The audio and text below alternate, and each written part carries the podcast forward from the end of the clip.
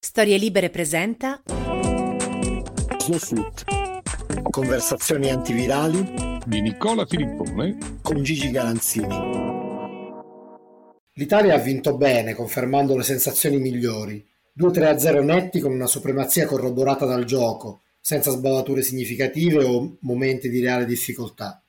Per evitare picchi glicemici dopo la prima partita, caro Gigi, tu hai virato su Nadal contro Djokovic. Stavolta invece che cosa consigli per non abbandonarci alla deriva degli entusiasmi prematuri? Eh no, stavolta ci sono cascato anch'io perché sono cascato anch'io perché la, la, mi sono venute due, due suggestioni, due, due flash eh, antichi d'autore, d'autore non, non io, d'autore nel senso del, della suggestione della memoria.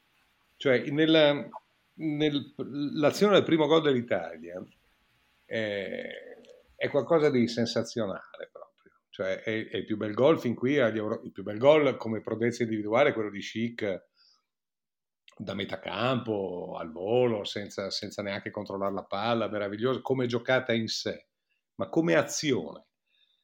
Locatelli che apre la palla uh, a sinistra, di sinistro al volo uh, verso destra per, per, il suo compagno di merende a Sassuolo Berardi. No? Berardi che va solo... Insomma, io ho rivisto nella fuga di, di Berardi e poi nella precisione del cross, ho rivisto in un primo tempo Bruno Conti, ma poi mi sono... Pensando alla velocità di base, ho pensato forse più ancora a Causio e il modo in cui Locatelli è entrato, arrivando, c'è una ripresa dall'alto fantastica, arriva a velocità doppia per farsi trovare su quel pallone. Io ho rivisto il miglior Tardelli, eh, di quando appunto non, non, lo perdevi di vista un attimo e questo ti arrivava in mezzo all'area a velocità doppia e te l'appoggiava in porta. Dopodiché, ovviamente, ho, ho rivisto Tardelli sul secondo gol perché l'azione eh, cioè, no, non è quella di Bergomi e Scirea nell'area della Germania nella finale dell'82, non è però, però comunque c'è un palleggio un po' insistito da quella parte e c'è lo scarico a un certo punto verso Locatelli che è un po' più indietro di come era Tardelli allora. Però lui controlla la palla di mezzo esterno alla stessa maniera e poi la, la, la, la saracca incrociata di sinistro a, a, pelo d'erba nello stesso modo in cui cacciò Tardelli. Per cui figurati se io non sono andato oltre stavolta. Beh, guarda, io, a me fa piacere perché sai, di solito a, me piace molto portarti sui, sui paragoni storici e, e, prima noi stiamo registrando, lo dico per, per, trasparenza, anche perché insomma appunto noi ci eravamo posti il problema del, del della difficoltà di collocare il podcast in questo flusso di attualità, ma stiamo trasmettendo proprio eh, poco dopo la fine della, della, partita con la Svizzera, quindi siamo certo. veramente a caldo. Però, ecco, prima della partita io pensavo, dico, mi piacerebbe chiedere a Gigi che chi gli ricordano questi giocatori dopo le prime partite, però poi ho pensato, sai, ma meglio di no, perché mm, magari a lui non sempre piace fare questi paragoni, però se parti tu, ecco, diciamo, mi sento autorizzato a... Sei autorizzato a, a, esagerare. Io per adesso mi, mi, mi, mi fermo, cioè, le suggestioni vere le ho provate, le ho anche scritte, perché ho appena finito di, di, di mandare il mio solito testo quotidiano alla stampa e, e le, le, ho anche scritte perché, perché, mi ha davvero molto, molto suggestionato. Ho rivisto quel, quella, quello scatto sulla destra di Berardi, eh, ho, rivisto la, la, ho, rivisto Bruno Conti come mancino, come ala mancina, eh, però poi pensando alla velocità d'azione ed esecuzione, alla perfezione del, del taglio centrale, ho rivisto un po' Causio e, e, ho rivisto due volte Tardelli su quel gol lì e poi sul, a maggior ragione sul secondo. Stavo vedendo delle, qualche statistica interessante da questo sito che si chiama Stats Perform, che è molto preciso mi sembra spesso citato anche o comunque utilizzato da Sky. Ci sono alcune cose che, che mi hanno molto colpito, per esempio la, la questione della, eh, delle, delle no, ultime nove partite di fila senza subire gol dell'Italia. Sì. E, e, il, e, il, gol di, di Locatelli è il ventinovesimo di fila che l'Italia ha segnato senza subirne, quindi diciamo un parziale di 29 a 0, che mi sembra abbastanza, abbastanza impressionante già come, e, e nonché eloquente. E poi un'altra cosa che, vabbè, Locatelli è il terzo giocatore che segna una doppietta per l'Italia agli europei dopo Casiraghi nel 96 Balotelli nel 2012 e, e poi una terza cosa che riguarda invece Immobile perché si è assegnato ma eh, che fa, fa, un lavoro importante nel senso che ha preso parte a 13 gol delle ultime 11 partite con la nazionale con 8 gol e 5 assist quindi insomma non è male anche per esempio ecco, Immobile, Immobile adesso al di là dei gol che ha fatto te l'aspettavi, te l'aspettavi così? Um, io me l'aspettavo abbastanza così, sinceramente. Poi sta forse andando un pochino oltre, oltre le previsioni, ma, ma, quello che mi ha colpito di questa prima fase dell'europeo è come l'Italia riesce a prescindere da un centravanti. A differenza, per esempio, del Belgio, che se non ha il centravanti non, non sviluppa manovre d'attacco. Eh, sono due modi completamente diversi di intendere intende la manovra offensiva, che ovviamente dipendono anche dalle caratteristiche di chi hai no? in, in, squadra. Allora, se, se, ci, se tu rivedi, credo che la miglior squadra vista fino adesso in assoluto sia la Francia, mm, un po' per, il, per, la difficoltà che c'era comunque a giocare e a vincere bene, fortunosamente per l'autorete, poi insomma li hanno abbastanza dominati eh, contro una contro la Germania, tra l'altro a casa sua perché si giocava a Monaco di Baviera. Allora, se la Francia è stata la squadra più, tutto sommato, que- quella che ha dato l'impressione di maggior forza, di maggior spessore totale su, su, tutti, su, tutti, i metri quadrati del campo, eh, subito dopo, secondo me, ci sono l'Italia e il Belgio, forse l'Italia ancora più del Belgio. E mi ha molto colpito il fatto che nell'Italia il centravanti sia un optional che entra in azione ad un certo punto quando esterni centrocampisti si sono sfogati e hanno costruito le loro manovre, mentre invece il Belgio non può prescindere da Lukaku sia in partenza che in conclusione di azione, in linea di massima. E, e l'ho, trovato, l'ho, trovato, curioso, perché poi credo che proprio Italia e Belgio siano le, eh, così a occhio le, le, le, rivali principali, poi senza dimenticare Spagna, Portogallo, la Germania mm. stessa che rivedremo, insomma, poi, sì. poi si vedrà. Se, se, ho letto bene il tabellone prima velocemente, eh, credo che se l'Italia, se l'Italia e Belgio vincono i, i rispettivi gironi si, si, incrociano ai quarti e questo è anche un po' un peccato perché questa, eh, certo. era, almeno, era, almeno, una semifinale. Sì, varrebbe, in teoria varrebbe, varrebbe una semifinale. Vediamo perché poi sai gli incroci fanno in fretta a cambiare con risultati magari un po' strani, eccetera. Io, io penso che la, la, seconda, cioè la prima vittoria d'Italia era stata, eh, era stata abbastanza entusiasmante già, ma, eh, ma, insomma comunque necessitava di controprova. Oggi abbiamo avuto due, due controprove. La prima è stata di che, di che povera forza fosse la Turchia, no? E, perché insomma se, perde quella maniera dal, dal, dal Galles quindi in un certo senso ridimensionava un po' la portata della prima vittoria dell'Italia, però poi a Cipicchia come hanno, come hanno frantumato la Svizzera. E la, la Svizzera... La Svizzera è già una squadra di un altro spessore, di un'altra levatura, con un handicap netto rispetto all'Italia che, che, che non c'è dubbio che c'è, perché in questo europeo demenziale eh, c'è un girone che, che si gioca tra Roma e Baku, cioè tra l'Italia e l'Azerbaigian. No? Allora la Svizzera che, ha giocato, che aveva giocato qualche giorno prima, pochi giorni prima in Azerbaigian si è fatta 10 ore di volo e due di fuso orario per venire a giocare a Roma. E questo non è un handicap da poco, se l'avessimo fatto, no, l'avessimo subito noi, questa cosa probabilmente sarebbero state le interrogazioni parlamentari, no? Io credo. Immagino che sarebbero state mandate direttamente a Draghi, che magari... esatto, esatto. Come, come mai Draghi non ha fatto niente per colmare questo, no? Eh, boh. eh. Senza, la cosa poi ancora più assurda è che adesso la Svizzera a Baku ci deve tornare, no? Perché deve giocare là. Deve tornare per giocare, per giocare eh. l'ultima. Insomma, eh, io credo che veramente questa, cioè un conto era la grandeur di Platini che ebbe purtroppo questa malsana idea, però ce l'ebbe, l'ebbe nel 2012 quando il mondo era diverso.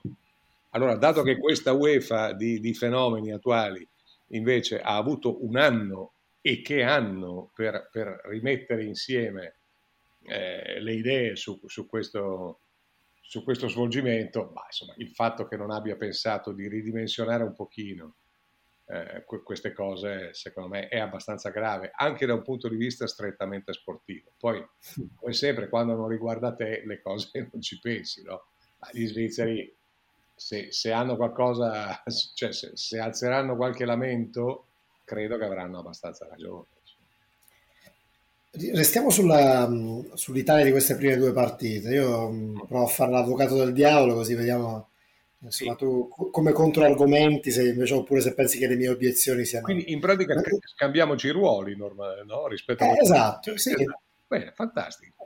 in effetti è un po' sentir adesso fare io questa parte. È vero, è vero. È che, cioè tu sulla, sulla nazionale, eh, io, io sono abituato a, a sentirti raramente entusiasta, comunque di, mi, ho, sempre, diciamo, ho sempre notato un certo understatement nella nell'approccio alle cose in generale, invece già l'autunno scorso, eh, insomma, avevo, avevo, intuito, si capiva che ti stesse piacendo molto, però appunto lì mancavano delle controprove, ora cominciano ad arrivare.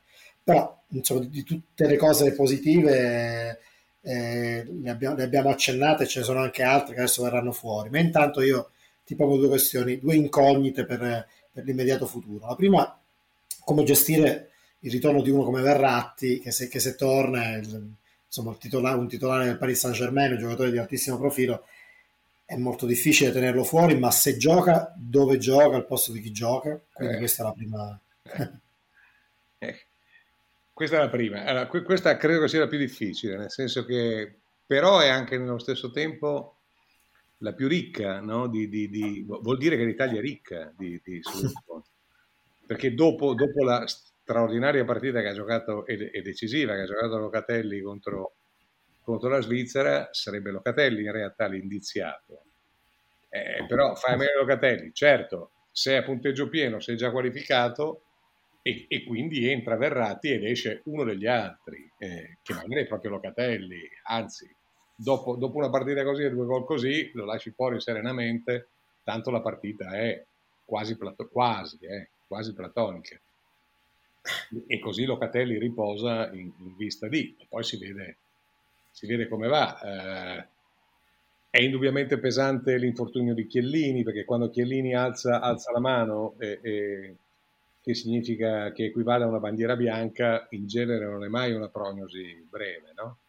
Eh no, non, non, e, e non questo, questo, questo, sicuramente sarà un problema a gioco lungo. Poi non è che non ci siano alternative, perché tra tra bastoni e acerbi da quella parte lì non è che l'Italia è messa male, tutt'altro. Però, però potrebbe essere un problema a sua volta. Eh, ce n'è un altro eh, più sottile, secondo me, più, più, e cioè che, eh, che l'Italia sta, ha speso molto per questi 2-3 0. Ha speso molto nel senso che eh, tutte e due le volte, ma soprattutto con la Svizzera, io l'ultima, manie, l'ultima mezz'ora me la sarei immaginata a tener palla, no? a, a, respirare e a, e a, cercare un contropiede ogni tanto, giusto per stare, per stare tranquilli, per tenerli in allarme.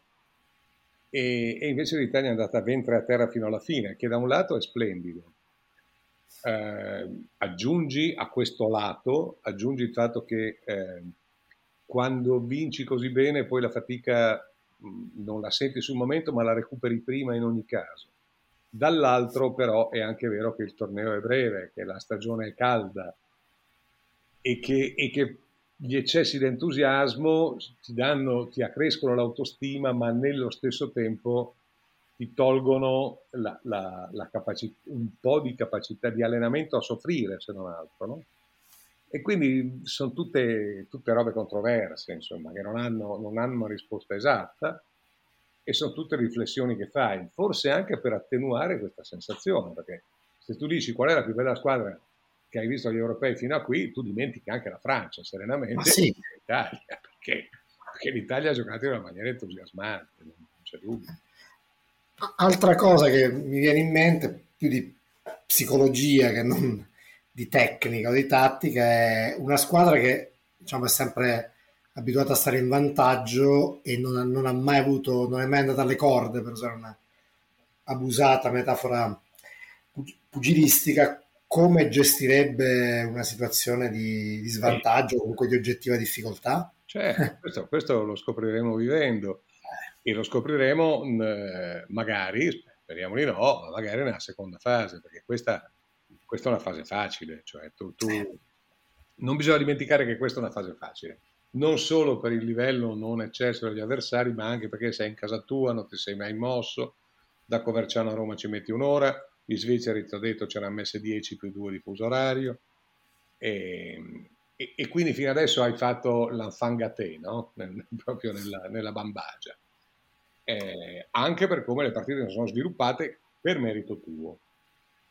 Poi si scoprirà magari in una sfida in confronto diretto che vai sotto, oppure che sei andato in vantaggio ti pareggiano. E a quel punto sarà una situazione inedita, perché, perché in questo ciclo qui, in questa fase qui, non è praticamente mai successo. Faccio l'esempio dell'Olanda. L'Olanda, ha, l'Olanda ha, ha, giocato una, una, buona, non ottima, ma buona partita contro l'Ucraina. A un certo punto l'ha, l'ha fatta diventare perfetta grazie anche al, al portiere avversario, ma poi sul 2-0 ha preso due gol in tre minuti. E, e, però ha avuto la forza ancora di, di rivincere alla fine, cioè so, so, sono, non, non, sono prove da poco queste, eh? sono, sono molto, molto, significative perché quando 2-0-2-2 contro una squadra che tutto sommato non, non gioca affatto male come, come l'Ucraina di Shevchenko, beh, è più facile che a quel punto finisca 2-3 che non 3-2. Eh? E, e, invece hanno avuto la forza e l'orgoglio di, di tornare sotto. Di forza e di orgoglio l'Italia ne ha tanta, di gioco ne ha anche più dell'Olanda, certamente parecchio di più, però poi eh, non, è che, non, è che, un europeo non è una marcia trionfale, insomma, no? E, e quindi stiamo a vedere. Siccome tu sei partito sul filo delle suggestioni, allora ce, n'è una che mi veniva in mente verso la fine della partita che volevo condividere con te, è, è, è il parallelismo, anche se molto limitato secondo me poi alla fine, però con, con Italia 90, nel senso che in, in, entrambi i casi si gioca a Roma, in entrambi i casi le prime due partite l'Italia le vince senza subire gol e certo nel 90 soff- soffrì tutto sommato eh. sia con, la, con l'Austria che con, eh, con, gli Stati Uniti, poi con la Repubblica Ceca esplosero Baggio e, e Schillaci così, però almeno la, le, le, la, la, situazione di giocare a Roma, di eh, aver creato questo un, un, clima, un afflato eh, nazionale in questi giorni, così questo un po' lo ricorda forse, non so se, se è un po' eccessiva come... No, no, no, ricorda, ricorda, cioè allora l'Italia aveva, aveva usufruito di questo, di questo, ambiente favorevole, di questa possibilità di giocare, eh, non solo giocare in casa, ma giocare in casa due volte. Eh proprio per questo, per questo trattamento facilitato, eh, eccetera. Però, però, si era visto da subito che quell'Italia era, era forte, era cosa, eccetera, ma che non era, non era la macchina di oggi eh, sul piano del gioco. Oggi questa Italia qua gioca molto meglio. Eh. E, e, dato che gli avversari di allora nel girone eliminatorio non erano granché più di questi, eh, quest'Italia qua con, con, con, con, dei nomi meno, meno altisonanti in qualche caso rispetto ad allora, eh, però, però ti, ti, ti, tritano. Cioè, eh, nell'Italia allora, per carità, c'erano dei buonissimi giocatori in tutti i ruoli, però vedere adesso come, come, se la sfangano a sinistra Spinazzola e Insigne, per esempio, come se la sfangano a destra Berardi e Barella, come, come, si, come, come fa da, da, da, da, regia mobile, soprattutto in copertura Giorginio, come, si buttano dentro gli altri, non parliamo di, di Locatelli con la Svizzera, eh beh, non è, non è poco, anzi è di più secondo me. Eh. Eh, credo sì.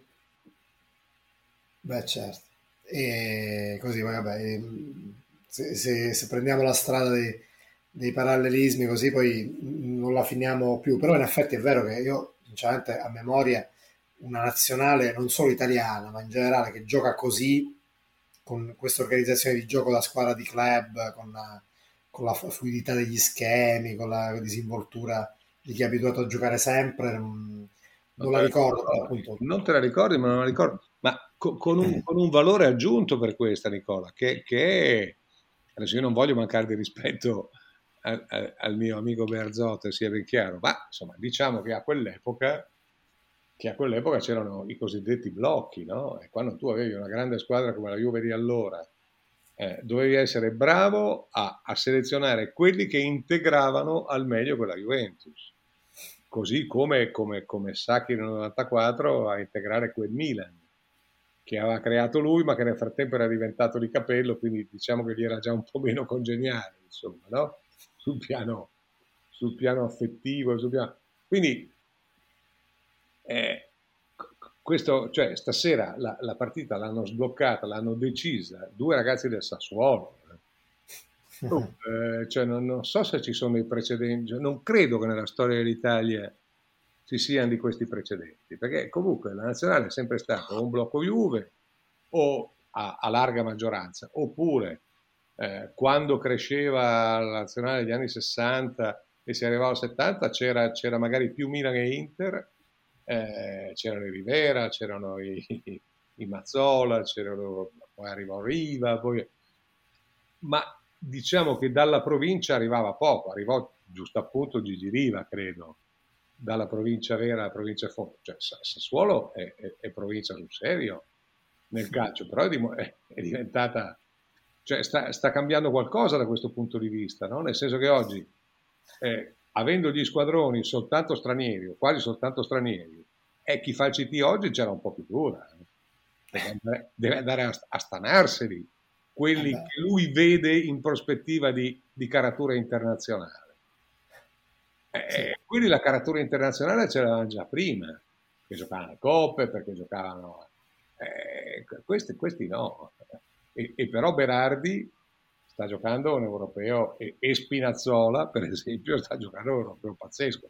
Locatelli non stiamo, non stiamo a sprecare del fiato, anche perché io non ho sprecato troppo per lui negli ultimi due anni, credo, perché per me è un, è, è un, un campione assoluto da, da, più di un anno, da, da, da, quando si è ricominciato a giocare un anno fa, poco dopo, dopo il lockdown e quindi, insomma, direi che c'è da, da, da, da attribuire a Mancini questo, questo, questo, surplus di valore. Poi lui ce la fa pagare con tutte le pubblicità con cui ci flagella da, dalla mattina alla sera, sinceramente non se ne può più. E, e, e, pensa, e pensa co- come si farà a reggerlo quando arriverà alla fine. Però, però che sia di una straordinaria bravura in, in, nella selezione prima e in panchina poi non c'è dubbio. No, sicuramente. Poi la, la, sensazione che ci sia anche al lavoro uno, uno staff uh, fatto come si deve, il, fa, il, fatto che siano anche tutti ex compagni ah, di certo. squadra, no? non, non, è un caso. È sicuramente... mi, mi, mi, fa venire in mente che il vero blocco oggi in nazionale è il blocco Sampdoria. eh sì, è il, Leopardo, è, è, certo il blocco ambientale che, che, che, avevano loro e forse anche lo spirito per cui loro, con cui loro riuscivano a divertirsi prima ancora di, di cominciare a vincere. Sì.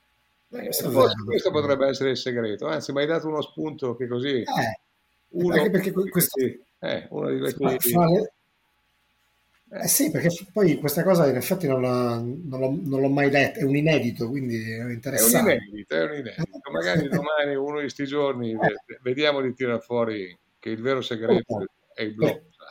Lo, lo, stesso Evani, no? anche se... Stesso Evani, eh, credo figlio Lombardo, c'è credo Salsano, sì. eh, oltre a Mancini e Vialli, cioè è, è proprio un Ecco, forse, forse sì, forse è il blocco SAMP, il segreto di una nazionale che è sempre stato invece il blocco dei giocatori. Qua è il blocco, è il blocco tecnico, è il blocco, è il blocco che, che, sceglie e che, e che decide come, come, si gioca, come si vive, come si, ci si diverte, qual è lo spirito. Poi, poi il Metra Pansé è diventato Lino Banfi, ma vabbè, non è che si può avere tutto nella vita, no? È, e, e, quindi va bene, tutto questo va bene. E d'altra parte eh, ci sono dei, dei, dei, dei, miti che crescono. Cioè, la nazionale 82 si ispirava, abbiamo scoperto di recente, si ispirava a Battiato, no? Questa si ispira a Nino Banfi, diciamo che insomma, volendo, non è, proprio, non è proprio un percorso così lineare, ma ormai Nino Banfi è, un, è diventato una specie di nonno degli italiani, eccetera Però se pensi che è quasi nonno Rivera, che, appena, che io ho adorato nella mia vita, se io ho avuto un idolo di scuola italiana è stato Rivera e lo devo sentire dire in tv che è un Novax, eh, io divento pazzo, capisci? Quindi, quindi benvengano, benvengano altri idoli. Infatti, quando, quando, ho letto quell'agenzia, ti ho pensato, ho detto questa è una cosa che, che, voglio chiedere a Gigi, ma ti sei fatto un commento da solo. Quindi... Fatto da solo. Credo, guarda, io sono, essendo un non violento, non ho mai fatto a con nessuno in vita mia. L'unica volta che l'ho rischiato è stato nel 70, perché ero, ero un riveriano malato proprio, da, da, senza essere milanista, eh, ma un riveriano totale. E, e oggi, da qualche anno già, ma adesso in particolare dopo quest'ultima uscita, faccio, faccio fatica a riconoscermi, cioè a riconoscere il mio idolo di allora e quindi a riconoscermi io stesso in un certo senso. Cioè, dov'è che ho sbagliato anch'io? Questa è la domanda. Gigi, allargando un po' lo sguardo invece a, questa, a queste prime partite che abbiamo visto, ormai questa, questa prima settimana, ehm, cosa, cosa, ti è piaciuto al di là, al di là dell'Italia? Di, gli elenchi, tre, tre, o quattro cose che ti vengono in mente? Guarda, mi è, spia- mi è piaciuto da, mi è piaciuto da pazzi visceralmente e mi è molto spiaciuto per lui, per lui Stopper, che l'Ungheria abbia perso la partita a causa di Orban. Orban nel senso dello stopper, no? nel senso del, del difensore centrale, perché era il, il, il delitto perfetto, no? nel senso che l'Ungheria ha giocato una grandiosa partita. L'Ungheria è, aveva tenuto testa al Portogallo fino a 5 minuti dalla fine in una maniera superba, grazie a un allenatore italiano che nessuno ha mai saputo in Italia che facesse l'allenatore, che è questo Rossi torinese, persona serissima che basta vedere inquadrata in campo e già ti fa simpatia da solo, non lo conoscevo, non lo ricordavo. Il migliore in campo fino a quel momento, il peggiore in campo fino a quel momento è certamente Ronaldo. Il migliore in campo è Orban, che è uno dei due centrali dell'Ungheria, che hanno mh, veramente fatto un po' fatica forse all'inizio, ma poi hanno preso le misure all'attacco del Portogallo e alla squadra del Portogallo che ha grandissime individualità, perché oltre a Ronaldo ce n'è, ce n'è tante altre davvero, e, e stavano facendo l'impresa, però il destino, eh, non so se onomatopeico o come vuoi, a un certo punto fa sì che Orban nel giro di due minuti fa un'autorete e vabbè, e quella è sì. E poi fa, fa un rigore, commette un fallo rigore insomma, evitabilissimo e quindi in pratica affossa, affossa la cosa. Ora, che questo si chiami Orban, esattamente come il Premier, che ha fatto che unico stadio finora negli europei era pieno al 100%, perché c'erano 60.000 persone alla Puskas Arena. E, e questi, questi, 100.000, questi 60.000 presenti fossero dovuti al fatto che Orban non ha mai dato, non ha mai dato, non ha mai comunicato il numero dei, eh, dei malati e dei morti di Covid in Ungheria, eh, come dire, non è che mi abbia mai fatto particolare simpatia, no? al di là del, del, eh, del, suo, insomma, del, suo, modo di essere, del suo sovranismo spinto e finché ce n'è. E, però il, il, destino ha voluto che ad affossare l'Ungheria fosse uno che si chiama Orban e, e, e speriamo che questo, questa semplice omonimia non gli costi. Beh, è suggestiva questa, è suggestiva, dice sì. questa coincidenza. È, diciamo. è incredibile perché c'è un, altro, c'è un, altro, abbinamento di cognomi perché per esempio in Turchia si chiama Kakir, Kair il, il, portiere e si chiama Kair quest'arbitro turco che secondo me è una mezza disgrazia ma che comunque invece l'UEFA reputa molto. Ma lì è più difficile fare, cioè non si chiama Erdogan no? e quindi si chiama Kair, è un altro discorso ma proprio che, che si chiami proprio Org, Orban, quello che ieri aveva per 85 minuti tenuto in piedi la difesa dell'Ungheria e poi invece l'ha fatta crollare, mi, sembra, mi è sembrato abbastanza incredibile. Beh certo, in effetti sì, non, eh, eh, dire suggestivo forse anche poco. Perché... È poco, è poco, è poco, hai ragione. Metaforico, chissà, non, so, non saprei... Dai, qualche altra cosa che ti ha, che ti ha divertito? prima di passare al cahier di Doleance come... no, che aveva divertito, beh, quel, quel gol sensazionale di, di Chic non c'è dubbio.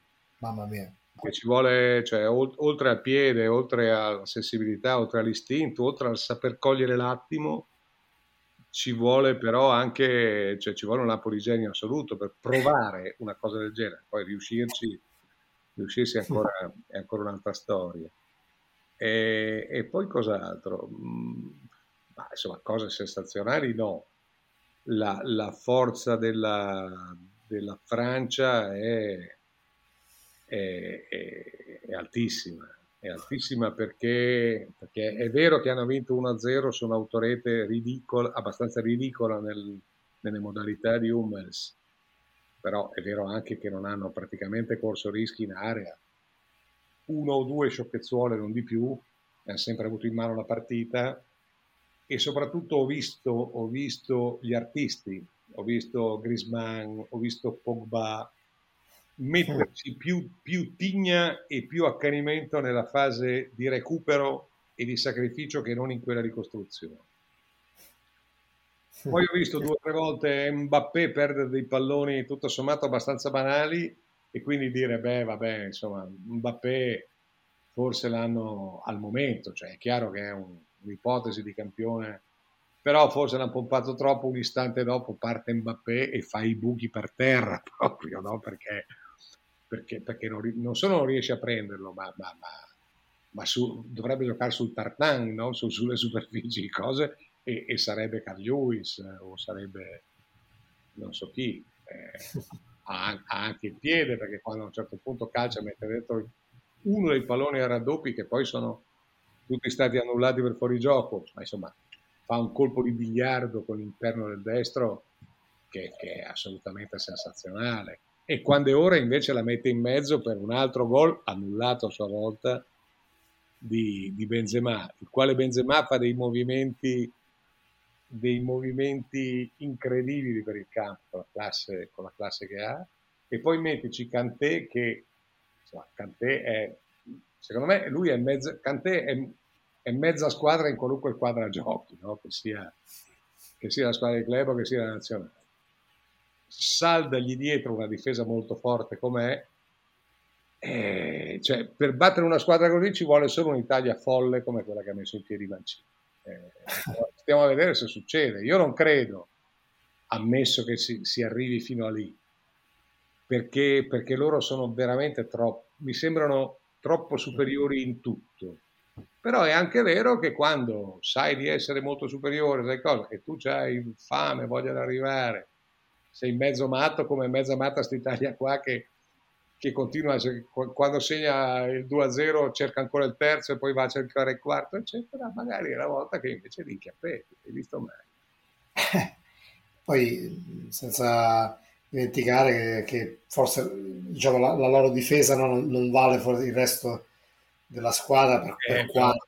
Eh, no, no, è vero, è vero, però ragazzi, anche Kim Pembe e, e anche Varan adesso che ha Kimpembe vicino ok non, non, non, li butti mica via eh, perché no no no ma per, eh, per, per, eh, proprio, per proprio trovare una, eh, una sì no, per cercare il pelo dell'uovo devo cercare proprio il pelo pelo io vorrei cioè, mi piacerebbe vedere Hernandez a sinistra puntato da Berardi e cosa già Pavar a destra puntato da Insigne o da Spinazzola bisogna, bisogna, bisogna, prenderlo veramente in mezzo in due, ma non è facile perché nel frattempo avrà ripiegato Grisman, ma insomma lì, lì stiamo anticipando i tempi. E, e quindi fermi, fermiamoci qua per il momento. Fermiamoci, eh, sì. Se, se, se, tu mi parli di Francia, eh, che ha sconfitto la Germania, una squadra che insomma invece è in una fase di, di, di, grandi cambiamenti con un commissario tecnico al capolinea, una nuova generazione eh. che sta... Eh, non posso non citarti quello che ha scritto oggi su Twitter Gary Lineker che dice penso che la, la mia vecchia frase il calcio è un gioco una, che si fa 11 contro 11 alla fine vince la Germania è arrivato il momento di ritirarla eh. Non è male eh? sì No, è tutt'altro che male. Detto da lui, che, che, l'ha coniata e che l'ha cavalcata per, per, per, decenni ormai, non è niente male. La, la Francia sta vivendo un ciclo, un ciclo strepitoso. No? E, e, poi chi, chi, la conosce meglio di me, perché io vedo giocare ogni tanto la Francia, adesso in particolare, si capisce, ma vedo quegli 11 o quei 12 o 13. Però chi la segue più da, più da vicino dice che in realtà loro questo europeo, prima di scoprire l'Italia, eh, per la verità, ma comunque loro questo europeo potre, potrebbero, non vincerebbero, ma potrebbero anche giocarselo anche con, con, con la seconda e forse la terza squadra. Non lo so, questo sinceramente non lo so, potrebbe essere una sbruffonata francofona, ma potrebbe anche essere la verità, perché loro sono davvero in, in un ciclo straordinario, superiore a quello che la Spagna ebbe a metà degli anni, de, de, degli anni 10-20, no? Sì. Mm, secondo me sì. Anche su forse, mi, mi, sembra un po' iperbolico, però può essere pure, anche io non ho una conoscenza profonda tale da poter dire, guardo ogni tanto il campionato francese e, e seguo un po' di giocatori fuori, ma non, non, lo so se hanno una seconda squadra eh, comunque così forte, però è, è, evidente che quelli che hanno sono tali che in effetti in questo momento le, le gerarchie sono, sono, molto evidenti. E invece Gigi, sì. parliamo un po' delle cose che non, che non ci sono piaciute, perché sennò veramente mh, mm, sembra quasi che stiamo tessendo le lodi del torneo e non mi sembra giusto, dobbiamo anche no, cioè, riservare un capitolo a un minimo di controcanto. Beh, allora io parto, parto io con una, ti, ti faccio uh, tre lettere, VAR. Sì, VAR, VAR male, VAR male nel senso di troppo poco, uh, nel senso di non, non, non, si capisce più. Il calcio da, da, quell'angolazione non lo capisce più. Perché due anni fa eh, era in un modo, l'anno scorso, soprattutto in Italia, era che c'era il VAR anche quando ti scappava una puzzetta in campo. Là, so, no, per, per dire, cioè, entravi in azione il VAR eh, ed era implacabile. Adesso il VAR è praticamente sparito eh, cioè nel, nel, hanno annullato un gol a Chiellini perché? Beh, perché ne ha fatti fuori due saltando e poi l'ha presa pure con la mano e forse con tutte e due, beh, insomma, a quel punto il VAR ha, ha dovuto dare un segnale di vita. Ma, ma, ma, prima di questo, quante volte è entrato in azione? Praticamente mai. Allora, a me non importa niente se entra in azione di più o di meno, basta che ci dicano però perché sennò ecco, questa, questa menata del fallo di mano è, è diventata ormai una... Cioè, il calcio rischia, rischia di essere, di diventare come... Adesso non voglio fare arrabbiare gli appassionati del basket, quindi non la dico, ma insomma non ho avuto grande simpatia per gli sport che cambiano le regole, no? che cambiano i, i, sistemi, i moduli, che vanno dietro alle mode, che vanno dietro a, a, cosa? Il calcio sta cambiando troppo e sta cambiando troppo uh, velocemente e, e, e, con dei continui avanti e indietro. E questo toglie credibilità a, a, a tutto. Quindi VAR fino adesso secondo me è bocciato per insufficienza di, eh, non prove, ma insufficienza di interventi, insufficienza di coinvolgimento. Una volta no, si, quando si facevano eh, le pagelle era SV, no? senza, senza, voto. Senza voto, ecco, ma stavolta senza voto, con, con un, senza voto, ma se, se, invece ci fosse non è 6 ah, no, no. di stima, no, è 5 di inadeguatezza um, di, di, di, di, coerenza, ecco, di, mancanza di coerenza.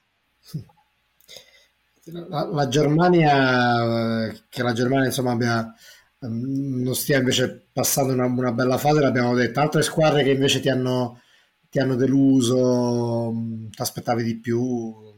Eh, nel risultato mi aspettavo certamente di più dalla Spagna, ma la Spagna non ha giocato, dunque eh, la Spagna ha pareggiato 0-0 con la Svezia, la Portog- il Portogallo ha vinto 3-0 con l'Ungheria, delle due ha giocato un po' meglio la Spagna secondo me e ha creato più occasioni la Spagna e, e, e avrebbe nettamente meritato di vincere la Spagna, mentre il Portogallo non sono, non sono così convinto.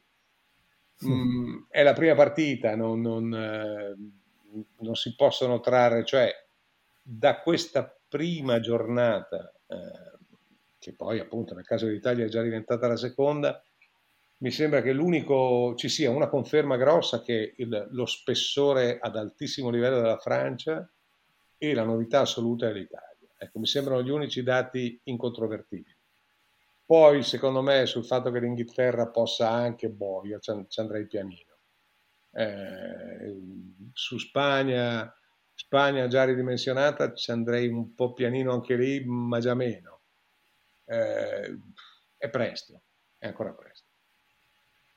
L'altro episodio che, che è rimasto impresso di questa prima fase, che non, che non, si può dimenticare, è quello che è successo a Eriksen. Noi non, non abbiamo avuto modo di parlare nemmeno privatamente. De, eh, però mi interessava molto sapere tu mm, che cosa hai provato, anche del modo in cui hai visto che è stato trattato una vicenda così drammatica che, stava, che si stava consumando. Io sono rimasto veramente impressionato sia dal fatto in sé, ma anche dalla, dall'atteggiamento della Danimarca, come molti del resto. Ma è stato un momento anche di, di grande civiltà sì. e di grande umanità. Dunque, io ho letto, ho, ho letto tante, ho visto tutto, ho, ho, sofferto come credo qualunque persona al mondo in quel momento, eh, l'ho dato per perso, come credo se non tutti quasi, e, e, abbiamo assistito tutti insieme ad un miracolo, no? perché poi ci hanno raccontato, il miracolo l'ha cominciato Kier eh, spostandogli la lingua, e poi il miracolo è andato avanti. Non era, insomma, è una di quelle volte in cui si dice non era la sua ora, no? Perché, perché, se fosse stata non proprio la sua ora, ma, ma ci fosse stato un minimo dubbio, eh, forse l'europeo a quest'ora sarebbe stato sospeso oppure, oppure chissà che cosa. Ma mh, mm, ho, ho, letto molte critiche eh, televisive sulla regia, io non, sinceramente non le condivido perché mi sembra che, mi sembra che la, la TV non abbia... Poi è vero che sono stati bravissimi i danesi a fare quella memorabile barriera dav- davanti a lui. E, e quindi la, la, la testuggine de, de, dei giocatori ha, ha, impedito, però non so se ha impedito, perché la, lo stacco del, della regia era stato così tempestivo, secondo me, e la ripresa era così di lontano che non mi è sembrato ci fosse alcun compiacimento, alcuna morbosità. Io in genere sono molto molto severo, molto, molto critico in queste cose. Ho letto delle critiche di altri registi che io non condivido, perché non ho, non so, tu hai trovato qualcosa di osceno in questo? No, alla fine forse mm, no, non, non c'è stato eh, il, il, tempo perché tutto si è consumato un, sì.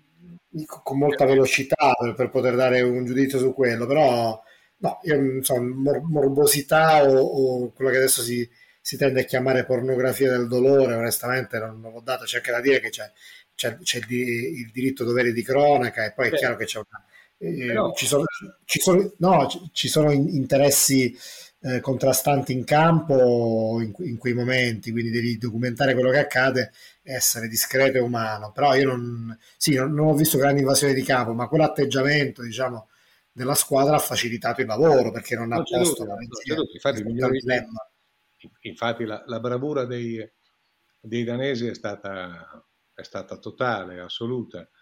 Eh, che, che, colpa puoi dare alla TV che ha inquadrato la moglie che scende in campo? Eh, e come fai a non inquadrarla? Vedi una donna ah. che di colpo entra in campo e che viene ricevuta dal capitano e, e, e dal portiere e, e, cosa fai? Non, non fai l'inquadratura? Allora, allora, si interrompe la telecronaca prima, si scrive la, la, la trasmissione riprenderà appena possibile ed è un altro discorso. Insomma, io non ho trovato alcuna morbosità, sinceramente. L'ho seguita su Sky, ho visto una, c'è stata una diretta di almeno un'ora circa, che è l'ora in cui, in cui Ericsson, Ericsson è, è, è, morto e poi è rinato, no? praticamente. Ah, lentamente attraverso prima che la fotografia eh, e, e, poi attraverso le prime testimonianze all'ospedale in cui è è tornato alla vita. In quella ora su Sky c'era una, eh, una, una giornalista che si chiama Vanessa Leonardi, che ha, che ha, gestito questa diretta, che è stata di una bravura pazzesca, pazzesca. Io non oso pensare cosa avrebbero fatto su altre emittenti, ecco, non, poi ciascuno indovina, indovina a chi mi potrei riferire. Di una bravura di una sobrietà, di un'eleganza e di una tempestività perfetta. Io ho visto, ho visto solo cose, cose, buone, poi probabilmente tu, tutto questo viene, viene, come dire, ingigantito, viene eh, da, da, dal lieto fine, perché il lieto fine automaticamente eh, insomma, dà, dà, tutta un'altra aura no? a, quello che, a, quello che, è accaduto, al racconto. E, finché c'è, ma non ho visto nulla di negativo. Mm, ha, ci hanno soltanto fatto credere che è stata la Danimarca a voler continuare la partita e non l'UEFA. Ecco, l'unica cosa che mi ha dato fastidio è stato questo. Perché si possono prendere per imbecilli, ma fino a un certo punto. No? Assolutamente d'accordo, Gigi. Senti, io ti, ti ringrazio come di consueto e ringrazio chi ci ha ascoltato e chi ci vuole, ci vuole trovare sa, sa, come fare e per ascoltarci ci può trovare su storielibere.fm su, sulle piattaforme di podcast che, che, che preferite e se no c'è la mail slowfoodpodcast.gmail.com la pagina Facebook, insomma noi siamo qui anche durante gli europei. Gigi, dobbiamo decidere quando ci, ci sentiamo la prossima volta, che dici? Facciamo passare qualche giorno e facciamo un altro bilancio dopo... Farei passare qualche giorno e farei finire la fase a questo punto, perché esatto. l'Italia, l'Italia, è a posto, no? direi. Però non è, che, non è che l'europeo sia solo l'Italia, no? E quindi io dico che passa, passa qualche giorno e quando ci sono dei verdetti, se non definitivi, comunque abbastanza ben orientati per gli ottavi e per lo sviluppo successivo, è il momento buono, insomma. Perfetto, allora ci, ci risentiamo tra qualche giorno, ragio- ragionevolmente diciamo verso eh, la fine della prima pas- fase, prima che inizino sì, sì. gli ottavi per fare un, un, bilancio più complessivo. Proprio così. Molto bene. A presto, grazie. Grazie a te Nicola, a presto a tutti.